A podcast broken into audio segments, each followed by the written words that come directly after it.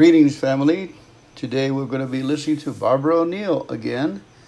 She raised eight kids, like Margaret, Mar- Margaret Thatcher raised six. Barbara O'Neill, international speaker on a very important message of health. And I approached her a little earlier this evening and I asked her, What can you tell me that has not been said about you? Well, I'm sure she could have sat down and told me a lot of things, but what she had time for was the fact that she raised eight children. And that, that ought to give her some credentials for, for uh, referring to uh, children and how to take care of them and the best uh, care for them. She, she actually um, uh, had six of her own, and then the Lord gave her two more. And then on top of that, she raised them in a rainforest in Australia, where she lived for 12 years. Now, that's just to whet your appetite a little bit. There's a lot more that uh, she could share with us. And maybe we'll get, get more of, of, of the story as we go along. But again, we're just so grateful to have Barbara O'Neill here with us for this week and this very special seminar. I think we're uh, living in a day and age when there's a lot of interest uh, on uh, the, the subject of health and how to take care of the bodies that God has given to us. And we want to do it right. There's a lot of uh, misinformation and, and uh, a, a, lot of different things that, that we hear uh, on how to approach health. But uh, I think Barbara O'Neill not only uh, shares with us what we need to do and not do, but she shares with us a little deeper, going into the cause of, of disease and symptoms and conditions. And, um, and, and that's important. That's why we always see on the board in a little corner W H H Y and a question mark, right? Why? We want to ask why. Get to the bottom of it, get to the root. And I really appreciate that because if I know what's happening at that level, then I am more motivated to uh, to to uh, take good counsel and take care of my body as I should. Well, again, we welcome you all. And as we begin, I invite you to bow your heads with me for prayer. Heavenly Father, we're so thankful for this seminar. We are reminded of the fact that when Jesus was here on earth, he was very concerned about the health of the people. And that's why his ministry always involved the healing aspect. He wanted to see the whole person made well. And tonight, Lord, as uh, Barbara uh, presents uh, the information. Uh, we pray that you will give us understanding and that your Spirit will be here to guide and direct our minds. And help us, Lord, that we will take the information and be able to apply it to our lives on a day to day basis. Thank you for Barbara. Bless her, bless her family back home. And I pray that you will bless us tonight in the name of Jesus. Amen.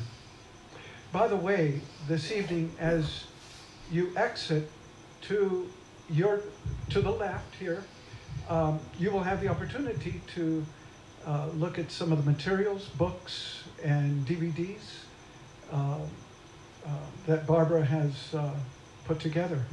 And we've had them out in the back, and now they're going to be out in the foyer for you to look at and to purchase if you like. Thank you. Thank you, Barb.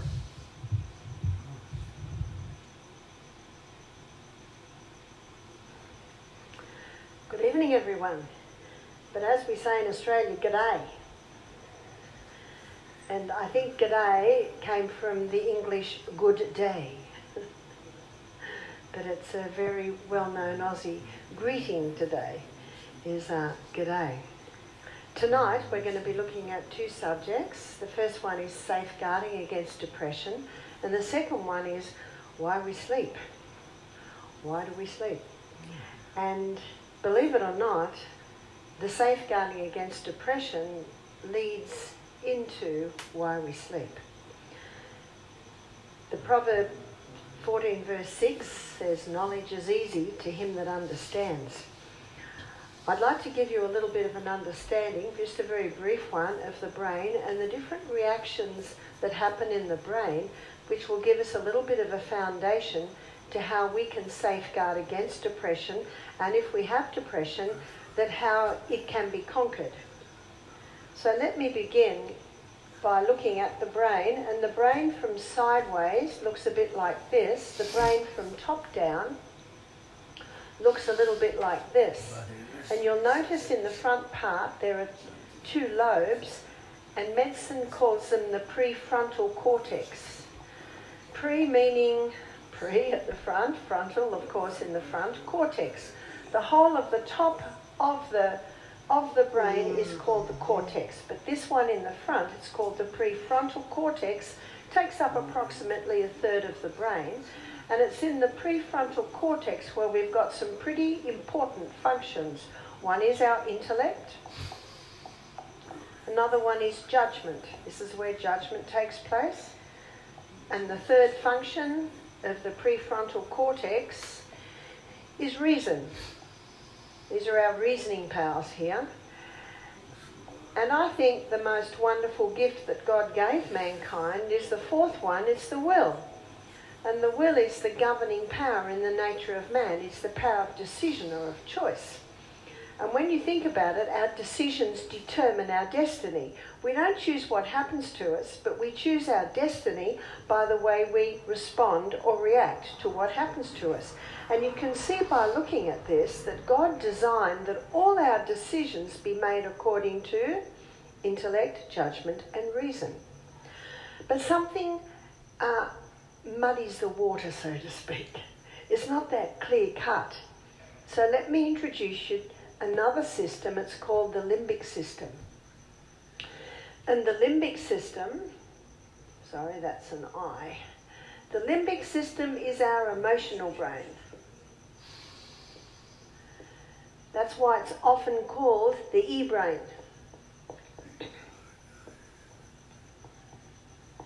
And God designed that our emotional brain, that's our thoughts, our feelings, it threads through the pre- prefrontal cortex. And when it comes through, we can decide right then, I will let that be expressed in word, in look, or action, or at this point we can say no. No, that's, that's, I, am, I'm not going to manifest that. I'm not going to do that. It's the prefrontal cortex. Let me show you how it works. In the front part of the prefrontal cortex, so we're going to do the right side. This is your right. There's the I won't decision. In the left part of the prefrontal cortex is the I will. But right in the middle is I want. See, the highest function of the prefrontal cortex is foresight. So let me give you an illustration. We wake up in the morning, it's so nice and warm in bed, especially this morning, it's quite cool outside. So our first emotion usually is, I'll stay a little longer. Is that right? I won't get up. I will stay in bed. But as our reasoning awakens, I want kicks in. In other words, sure. what do you want out of this day? Where are you going in this day? I don't know about you, but as soon as I wake up, my brain begins. Oops, I've got this on, I've got that on. Ah, I'm going here, doing this. I need to get up. I need to pray. I need to ask God for wisdom. I need to read my Bible to get some guidance. I need to run up and down hills and get oxygen into my brain. I need to eat a nourishing breakfast. I will get up. I won't stay in bed any longer. Can you see how they interact between each other? In fact, it is estimated we make 350 decisions a day. And so the proper functioning of the prefrontal cortex has everything to do with the decisions we make in life, and our decisions determine our destiny.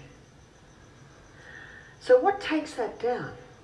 Because when that's taken down and the emotion, the thoughts, and the feelings are in charge, it's not a good picture because our emotions can go up and down like the wind.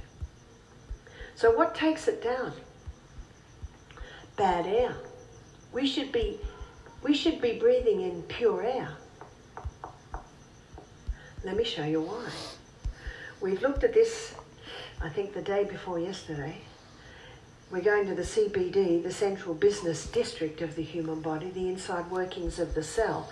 The glucose goes in, it goes through a 20 step pathway, and the 20 step pathway delivers to us two units of energy.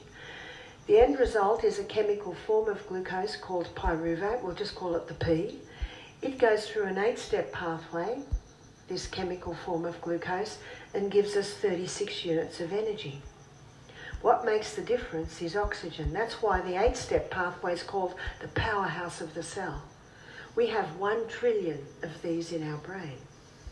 So if we're breathing in poor air, not enough oxygen, some of our cells are going to be running up here. And that's why pure air is essential for the proper running of the prefrontal cortex. I homeschooled the eight children. I don't know whether they were all at school at the one time. In fact, when Michael and I married 24 years ago, he were the ages of our children. Mine 10, he's 11, mine 12, he's 13, mine 14, mine 16, mine 19, mine 21. So, of course, the 21 year old and the 19 year old, they were off working. And I noticed that if they were struggling with long division, I'd call a break. And I'd say, jump on the tram, Get on your bike, go up and down the hill a few times. It's raining, skipping rope, something. Because that exercise was, is the most powerful way to oxygenate the body. So, exercise. Our prefrontal cortex needs exercise because when we exercise, we increase the oxygen content in our 1 trillion brain cells and if we've got enough oxygen going in and our 1 trillion brain cells are giving us 36 units of energy, can you imagine your brain function?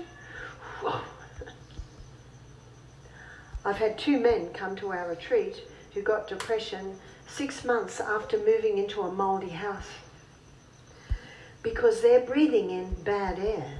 They're not breathing in good oxygen, so a lot of their cells are running here and down they went. They were so excited to hear this because they couldn't understand why. Why did they have depression? That's why we should always have our why, Newton's third law of motion. To every action, there is an equal and an opposite reaction. There is always a reason. You see, depression is not a cause, depression is an effect. So we need to look at the causes. And as we go through this, we're going to touch on a few. Dr. Neil Nedley, in his book Depression A Way Out, excellent book. I went to a seminar by him. He said, I noticed as a GP, sometimes up to 80% of my patients were suffering depression or on antidepressants. So he started to implement lifestyle changes.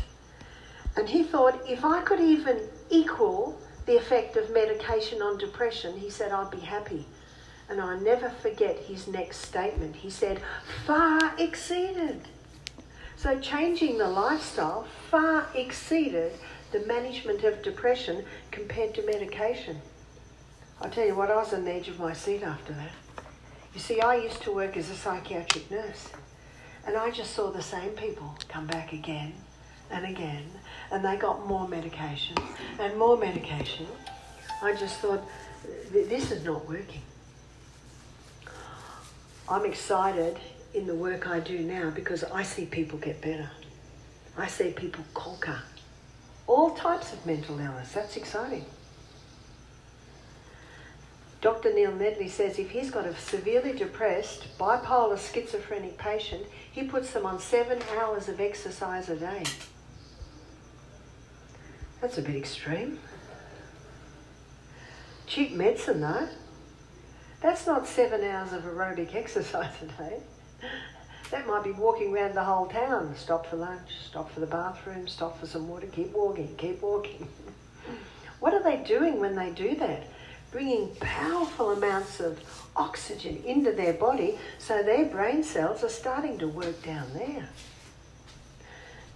So when I sent my children out to do some sort of physical something in the break, they'd come back like this. And wow, I can't say they got it like that, but it was a bit better. Number three, temperance. The dictionary definition of temperance is not taking anything into the body that will harm it and taking in moderation the good things. All good things should be done in moderation because even good things can go to poison if overdone. Yesterday, when we looked at the stomach, we had a look at how you overburden that stomach, even if it's the best food, organic, the best prepared. You can, it can turn to poison if you just overload that stomach. So, all good things should be done in moderation, but there are some things that should not enter the human body if you're looking for optimum performance. There are some things that should not enter the human body if you want to conquer depression. There are some things that should not enter the human body if you want to safeguard against depression. Let's have a look at them. Sugar. And I'm talking about refined sugar. I'm not talking about honey or maple syrup. Refined sugar. Why refined sugar? Well, this brain cell it consumes 15 times the glucose of any other cell. Well, wouldn't sugar be good for the brain cell? Well, when sugar goes in, blood glucose levels rise dramatically. That means that brain function is, is overloaded. It's almost like trying to control a fast car. So I was in Germany a month ago and I was on the Autobahn with a young man named Zoran in his Tesla, and we went 220 kilometres an hour. Whoa! It's all right, I loved it. I love speed. My husband was very jealous. I would not like Zoran to do 220 kilometres an hour on the back streets of Frankfurt. And this basically is what's happening with the sugar. It's just hard to control. So very quickly, insulin's released. Get that blood glucose level down. And now it goes too low. How's intellect, judgment, and reason down there? What's the old saying? Lights are on, but no one's home. That's why William Dufty called his book Sugar Blues. Because what does the sugar cause? The blues. It takes you down. Hybridized wheat What's this got to do with depression? Sugar has a lot to do with depression because you're getting those quick highs and the corresponding dumps.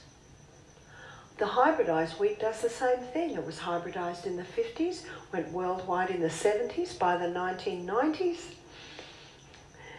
Every, every, every wheat product you buy is a hybridized wheat. It was pushed through quickly so no safety studies were done. Sounds like the COVID vaccine, doesn't it? Pushed through with no, no safety studies. And only now are they starting to realise it's causing a lot of problems. It created a starch that gets the blood sugar level up higher than sugar. And how many products are these two together? How many cookies, biscuits, cakes, donuts, pretzels? All breads use sugar for the yeast to raise on. There they are, together. So that this gets a dramatic rise, even more dramatic rise, and then the corresponding dump again. And there are several books on this. One's called Grain Brain by a neurologist named Dr. David Perlmutter. He quotes a few psychiatrists who take their schizophrenic, severely depressed patients off wheat, off refined sugar, and off the next one, dairy, 50% improvement just by making those dietary changes. You see, both of these cause a fuel imbalance. So, what's the problem with dairy? Well, it's great milk for baby calves. That, that, that's, that's what it was designed to do. But many guts cannot break that down, and so what gets into the blood is something called, and this might surprise you, caseo morphine. And the wheat breaks down to glutamorphine. What's morphine? It's an opiate derivative. But I'll tell you something very interesting. We touched on this last night. Here's the lining of the gastrointestinal tract. and do you remember the gut flora that covers it? And if there's gaps in it, and we talked about the drugs and refined sugars that break that down, this cell here is an unhappy cell. It's not getting nourished. This cell here is a happy cell because it's getting the nourishment. So let's draw, this is caseo-morphine. So caseo-morphine comes along here and that happy cell knocks off the morphine so only KCO gets in. caseo-morphine comes along here. This unhappy cell does not have the ability to knock off the morphine. So caseo morphine gets in. Glutamorphine gets in. They go to the opiate receptor sites in the brain. I hope I didn't lose you there. Enough to know, just let me get some water.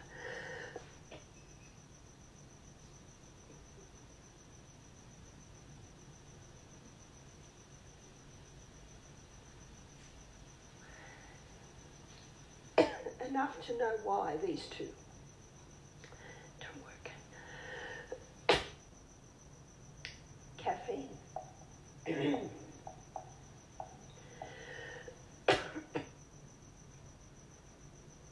Here is the nerve cell. and this little energy cycle is inside it. And these are the receiving stations. And this nerve cell is different this nerve cell communicates via little chemical messengers. They're encapsulated, sent down the arm into the boutons, and then they're released out to communicate with the next nerve cell. That's how it works. These are neurotransmitters. What caffeine does is it interferes with the neurotransmitters. One is adenosine, and it, excuse me, acts like the brakes. When caffeine goes in, adenosine levels drop.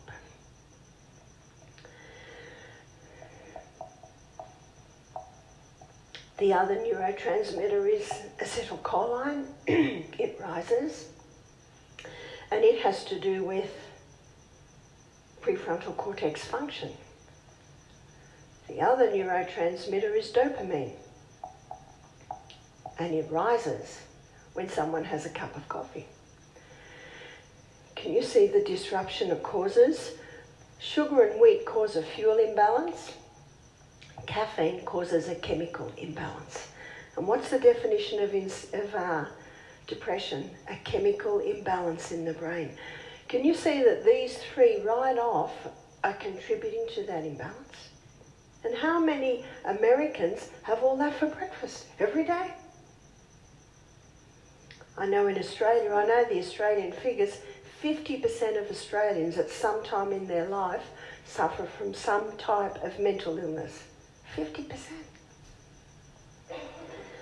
So what happens? Let me show you. Adenosine levels drop, so very quickly extra receptor sites are developed to grab every bit of adenosine that comes through. That's why when someone stops coffee, they get terrible headaches. Because when the coffee stops, adenosine levels go back to normal, receptor sites are flooded, there's the headache. Acetylcholine It rises when coffee's taken, and that's why people like it. Their brain works a bit better. But then the brain says, We've got too much acetylcholine. Stop making so much acetylcholine. Dopamine, that's your feel good hormone, that's your pursuit of reward, pursuit of escape hormone. It rises. No wonder people say, I love my coffee, just makes me feel good. But eventually, dopamine levels get exhausted and there's no feel good at all. And it is in that way that caffeine is contributing to depression. There is a way to get off the coffee without all the pain and suffering, and that is to have, if you're used to three cups of coffee a day, have three half cups a day. Next day, three third of a cups. Next day, quarter of a cup. And if you ease off it like that, you won't have the pain and suffering that we see so much at our health retreat. So if people say to me, Do you drink coffee? I say, No, I just watch the people suffer day one at our retreat. Alcohol. Alcohol is a toxic poison and has the ability to kill brain cells. There is no safe dose of it. In fact, in the prohibition, uh, was it 1920 to 1933?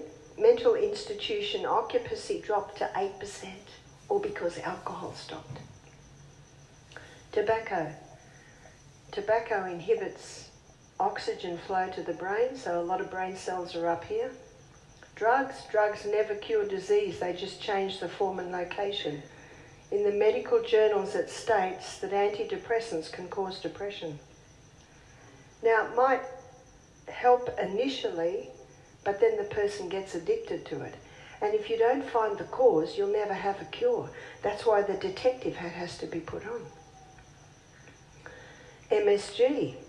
MSG, monosodium glutamate, causes the nerve cells to overfire. So the food tastes great, but the nerve cells everywhere overfire. Mold, we already looked at that.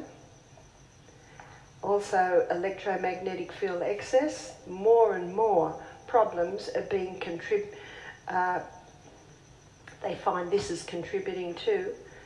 It's called the silent killer because you can't see it. You can't put your finger on it. It's a very um, socially acceptable list, isn't it? Now, the drugs, there are three types of drugs that can contribute to depression. One is mind altering legal drugs, mind altering illegal drugs. If someone says to me, Can you help my brother? He's got uh, schizophrenia. I say, How old he is? 26. Has he done recreational drugs? What do you think the answer is? In 99% of cases, yes there's been damage already done to the brain. Can they recover? It's a hard road, but I have seen recovery. But some never get back to what they were. It's just not worth it. So your mind-altering legal drugs, your mind-altering illegal drugs, but also the side effect of many medications can be depression. You can have 10 people on a diabetic medication and one will get depression as a side effect, but the others will not. So it's, it's hard to put your finger on that one. But to safeguard against depression, this must be eliminated. To conquer depression, this must all be eliminated. Number four is sleep. In my next lecture, I'll be exploring this in more detail. But let me give you some of the current figures.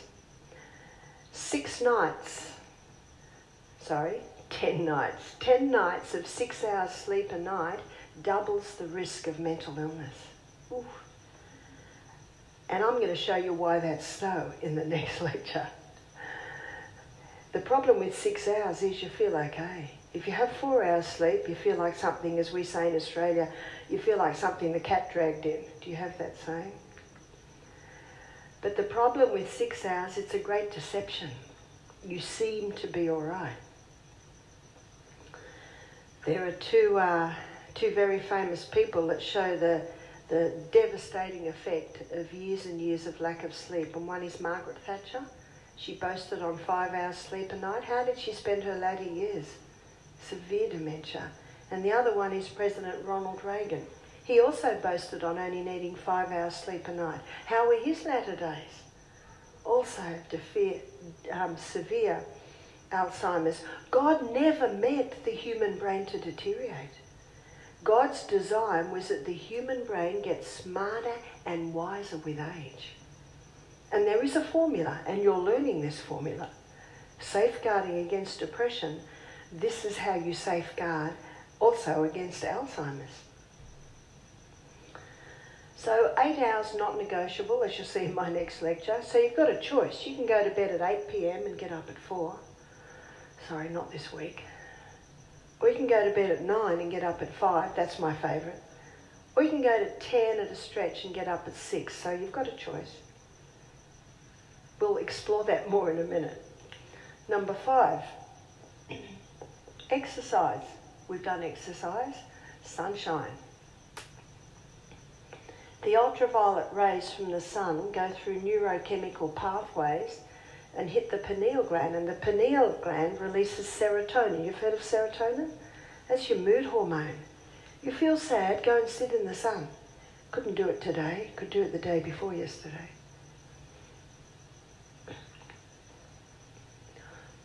The sixth law is proper diet. We've been touching on this a few times. We certainly touched on it when we looked at the liver. We looked at uh, Genesis 1:29, where God's telling Adam and Eve what to eat, and God says, "Behold, I've given you every herb-bearing seed. There's your grains, your whole grains. There's your legumes, your nuts, your seeds. Also the vegetables and the fruits. The plant-based diet supplies everything that your brain, your prefrontal cortex needs to function properly. The little neurotransmitters are made of amino acids. There's the protein. Carbohydrates give the fuel that the brain needs. Now, we looked at the danger of high carbohydrate. Carbohydrates aren't bad. And the only way you can eat a no carbohydrate diet is to eat nothing but meat. Because all vegetables and fruit have some carbohydrates. No, I'm not suggesting that you live on meat, not at all. But it's just an illustration to show that even when, even if you choose to lose weight, say, that you get the carbohydrates right down, you're still getting carbohydrates. Your brain is still getting fuel. And the brain is the fattiest organ in the body. So lack of fat can contribute to depression. The membrane around the brain cell is 70% fat. Last night we also looked at the ketogenic diet and I showed you how the ketogenic diet has been used for, for decades to conquer epilepsy and it's a high fat diet. Now I don't eat a high fat diet and I'm not recommending a high fat diet but in the case of epilepsy they found that increasing the coconut oil, the liver breaks it down to ketones and ketones are neurohealers, neuroprotective. Let me show you another reason is glucose, it burns at 4 calories per gram, whereas fat, it burns at 9 calories per gram. Now, this information is in every weight loss book as the reason why you shouldn't eat fat. But what the people don't understand is what a calorie is. A calorie is a unit of energy. So if you want a high energy food, what do you eat? Fat. It'll give more than twice the units of energy that glucose will give. They used to do carb loading for athletes, but they don't do that anymore because it'll give a high and then it'll give a low. What they suggest now is a protein drink. And in that protein drink, there are chia seeds, those omega 3s for the brain. Put some coconut cream in there, that's saturated fat. Remember, we looked at yesterday, body loves burning it for fuel. No wonder this excess coconut oil for the epileptic patients, their brains are starting to heal, they're starting to recover from their epilepsy because the brain is consuming 15 times the fuel, remember? So it loves the fats. And so the proper diet to safeguard against depression is a diet that is high in fibre. All your plant foods have fibre. generous proteins, some grains, your legumes or beans, nuts and seeds, and great fats. We looked at the great fats yesterday nuts, seeds, avocado, a little bit of olive oil and coconut. Remember, they're concentrated. Seven, use of water. Our brain is a hydroelectric system. No hydro, no electricity. If someone's dehydrated, they can develop negative thought patterns. So it's vital that we be well hydrated. That's eight, eight ounce glasses of water a day at least. Start early. I try and have three or four before breakfast. I usually rise at five. I usually walk at six. I usually eat at seven. So I've got lots of time to drink water. Little by little. Remember, half a glass at a time. Half a glass when you wake up. Go to the bathroom, another half glass, pray, another half glass, read your Bible, another half glass. So stretch it out. Now, the fluid around the brain is seawater. So we also need that little bit of Celtic salt. When we look at heart health, I think we're looking at heart health tomorrow night, I'll be exploring the salt in detail. But the Celtic salt has 82 minerals. So when I start every glass of water, I have a little bit of salt, a little bit of salt before every glass. Dr. Robert Thompson, in his book The Calcium Lie, he says when you do that, all you're doing is replacing the minerals you lost yesterday. We lose minerals when we perspire, we lose minerals when we urinate from our colon. They need to be replaced. Eight is trusting God. God gives some beautiful principles in the Bible that help to safeguard against depression. 2 Timothy 1 verse 7, God says, I've not given you the spirit of fear, but of power, love, and of a sound mind. Here's your sound mind. Doesn't your sound mind use intellect, judgment, and reason to determine things? Whereas fear is an emotion. And Dr. Caroline Leaf, she's a Christian psychoanalyst, and she's got a book called Who Switched Off My Brain? And she gives some very interesting principles there. She said when negative emotions come into our brain, we've got a choice at that point. We can hold on to them or we can let them go. And she likens it to and I'll draw this a little clearer, she likens it to a breeze wafting through the branches of the tree. So here comes the negative emotion. And at that point, you've got a choice. You can hold on to it or you can let it go. If you hold on to it, when we cherish or entertain negativity, it takes root. And the research now is showing that thorns can grow or develop between the dendrites, and those thorns are damaging to the tissues. Those thorns can even cause your psychosomatic diseases. So we don't want that. Remember, you have a choice. I'm going to give you a story to illustrate. I, I ran over my husband's computer with the, in the car one day. Why did I do that? Well, it was an accident. I didn't realise the bag was there. I was backing off anyway. I'm cutting a long story short. And I thought, oh, because I felt the bump. I thought, what was that? Oh, the computer case. I couldn't open the door and I'd left it by the wheel and I ran round to open it dusk. I forgot I'd left it there. So I went out, picked it up, put it in the car. Oh dear. So, what am I challenged with now? You idiot. What have you done? The negative emotions start to come. And remember, God designed these emotions to thread through the prefrontal cortex. I was giving meetings in a little town in Sydney. Mike was with me every day, but he had to go to a meeting. He said, "You go to the, you go to the evening meeting. I'll join you there, but don't forget my computer." Well, I had the computer, but it didn't look too good. I didn't, didn't dare look inside the handle of the computer case was, was enough. just as I'm driving out or backing down, I just picked up the sad computer case. Michael rings. He says, How you going? That's what he always says. How you going? I said, All right. He said, What's the matter? Now, I'm used to just diving in the creek every morning, just dive in. I said, I've just run over your computer with the car.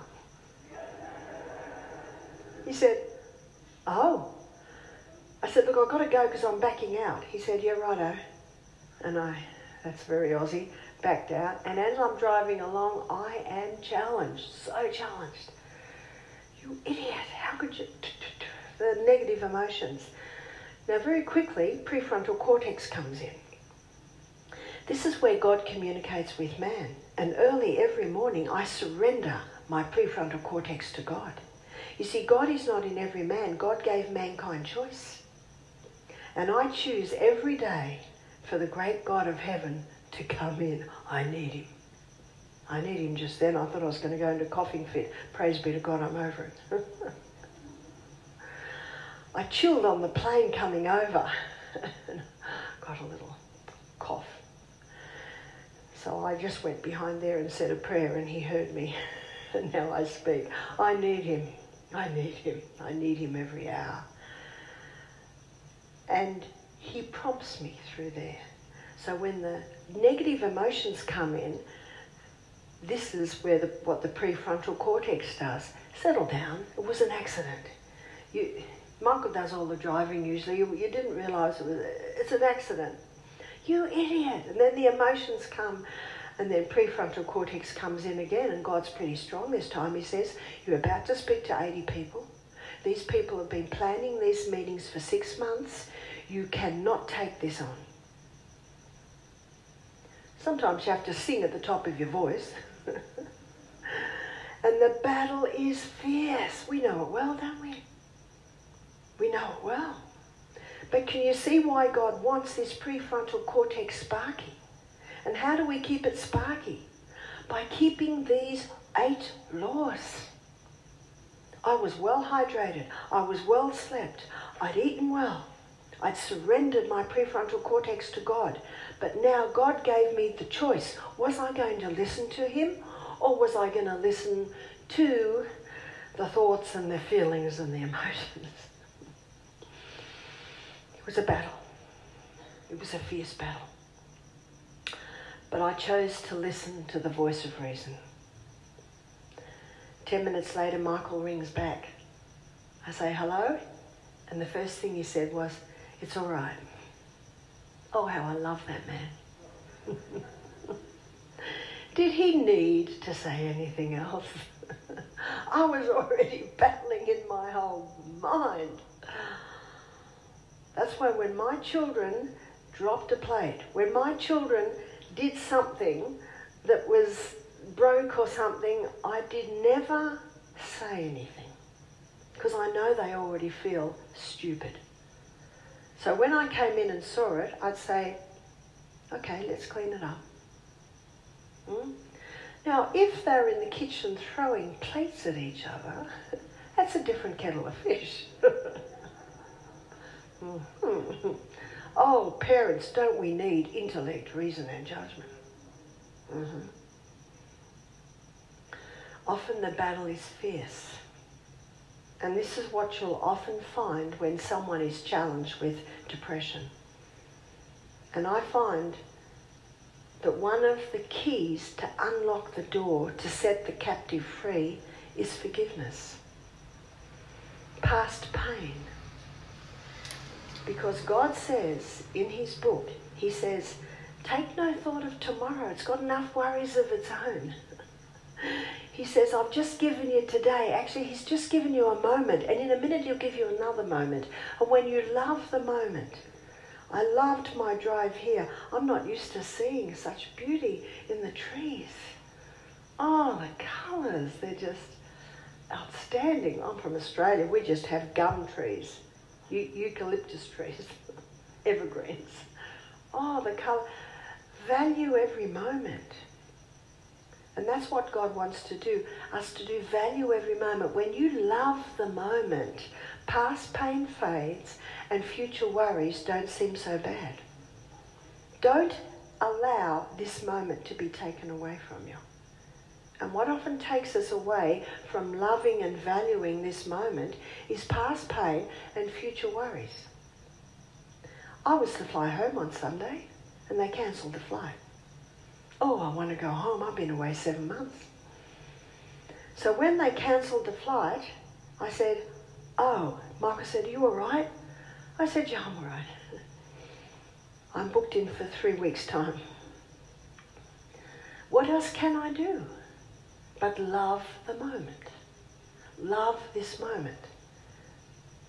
There's a saying, it says, Worry is blind and cannot discern the future. Just love where you are. Just love the moment. God says in 1 Thessalonians 5 18, in everything give thanks. So you know what God wants me to say? Thank you, Father, for cancel, for allowing the flight to be cancelled. Thank you. There's a reason that I'm going to be here a few more weeks. So very quickly, my husband booked me into North Carolina next week and Boston the week after. Love the moment. I love wherever I am. What else can you do? There's nothing else that you can do. In Philippians, it says, This one thing I can do, forgetting the things which are behind. I reach forth to the things which are before. I press towards the mark for the high prize of the calling of Christ Jesus. And in 3 John chapter 1, verse 2, it says, Beloved, I wish above all things that you may prosper and be in health, even as thy soul prospers. That's God's design for us, is that we are the happiest people on the planet. And happiness is a choice. And forgiveness is a choice. What will stop us forgiving is the feelings, the emotions. The pain is too great. As one lady said to me, when I said, Have you forgiven your abuser? Her father married five times, her mother married three times. In every case, there was abuse. At 14, she jumped out the, out the window and ran away from home. She's married now. She has three little children. She said, but I, I can't I can't relax with my husband. She's away from the trauma, but it's following her. What can she do? I said, Have you forgiven your abuser? She got angry with me. She said, If I do that, it's like saying it's all right. I said, How could that ever be all right? That is not all right. But I say, when you forgive, the prisoner that you set free is yourself. Forgiveness cuts the chains that bind you to painful past. Forgiveness gives you wings. Forgiveness is the only prescription in the entire universe that has the power to break the chemical bonds of hostility, anger, and hate. Just do it. Don't wait for your feelings because it's a law of the mind that your words affect your feelings. And when you say, I forgive, you might not feel like it right now.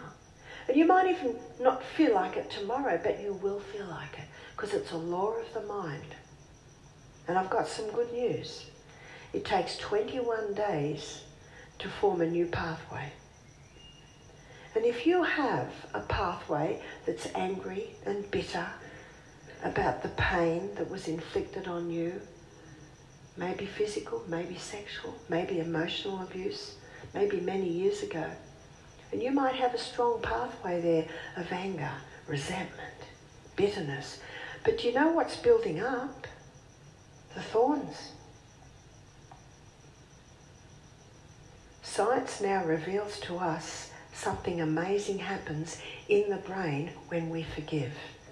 Yes, not only as the days go by, you'll feel a little bit about it, a little bit better about it, because it's a law of the mind that your words affect your feelings. 21 days to form a new pathway, 60 days, and it's in cement immovable. Stop going down that old pathway. Weeds will grow over it. Start a new pathway. The research today is showing that we can grow a new pathway right up until the day we die. Isn't that good news? It's called neuroplasticity no matter what the age. You can do it. If you say you can, you will. And if you say you can't, you're right. You won't. And your words affect your feelings, so be careful on those words. When we forgive, let's say we all forgive right now. We forgive. And remember, you don't have to feel like it. How could you possibly feel like it? That was terrible. When we forgive, let's say we all forgive right now. When we go to bed tonight, hopefully by 9 or 9.30, in those early parts of the night, and I'll show this in detail in my next lecture, in the early parts of the night, the cleaning system is stimulated. It's called the glymphatic system. The glymphatic system is activated. It's your brain's vacuum cleaners. And that glymphatic system will come along and vacuum clean up all the thorns. Isn't God good? No wonder when Peter said to him, How often should we forgive? Seven times? Peter thought that was pretty generous. But what did Jesus say? 70 times seven. In other words, always. Because the one that prospers the most is ourself. It's like three men who were in a concentration camp. They were treated very badly. They were tortured, but they survived. And they went their ways. 40 years later, they all came back together. And one of the men said, Well, guys, have you forgiven? Have you forgiven your abusers? And one of them said, I have. And the other one said, Never. I will never forgive them for what they did. And the man that asked the question said, Well, you're still in prison. You're still in prison. Because it doesn't hurt anyone else, does it? Actually, it does. When we entertain and cherish negativity, unforgiveness, we're not happy people. And that affects the people we're with. We are not islands. Forgiveness sets the prisoner free. The prisoner is me. Forgiveness cuts the chains that bind you to painful past. So when God says in everything give thanks, He doesn't mean you have to like it. He just says, say thank you. Father, I don't like this, but I'm thanking you because I'm believing that out of this, great things can happen. So there are two polar opposites of emotions in our brain, in our limbic system. One is faith, one is fear. And the Bible verse for faith is Hebrews chapter 11, verse 1 where it says, Faith is the substance of things hoped for, the evidence of things not seen.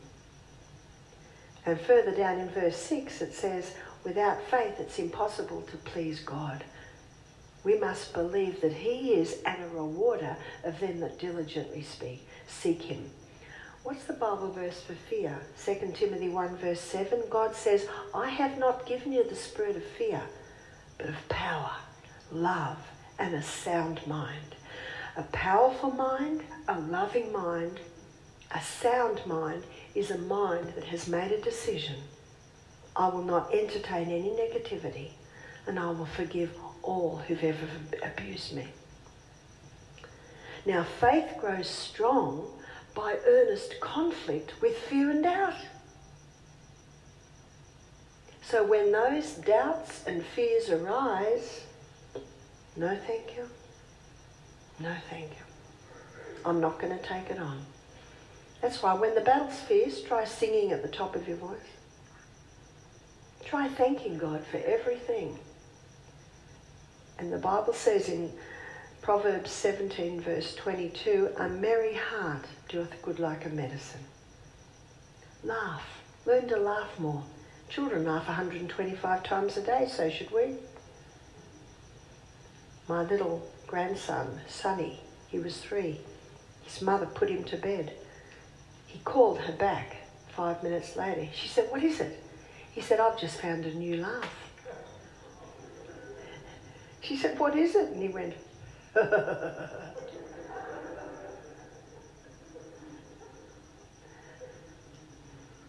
We should laugh more. This is a Bible principle, and it's a principle to safeguard against depression. Giving thanks for everything is a safeguard against depression. Implementing those eight laws is a safeguard against depression. And start to memorize the verses that you love. A beautiful one to start with is Matthew 11 28. Come unto me, all ye that labour and are heavy laden. And God says, and I will give you rest. Take my yoke upon you and learn of me, for I am meek and lowly in heart, and you will find rest to your souls.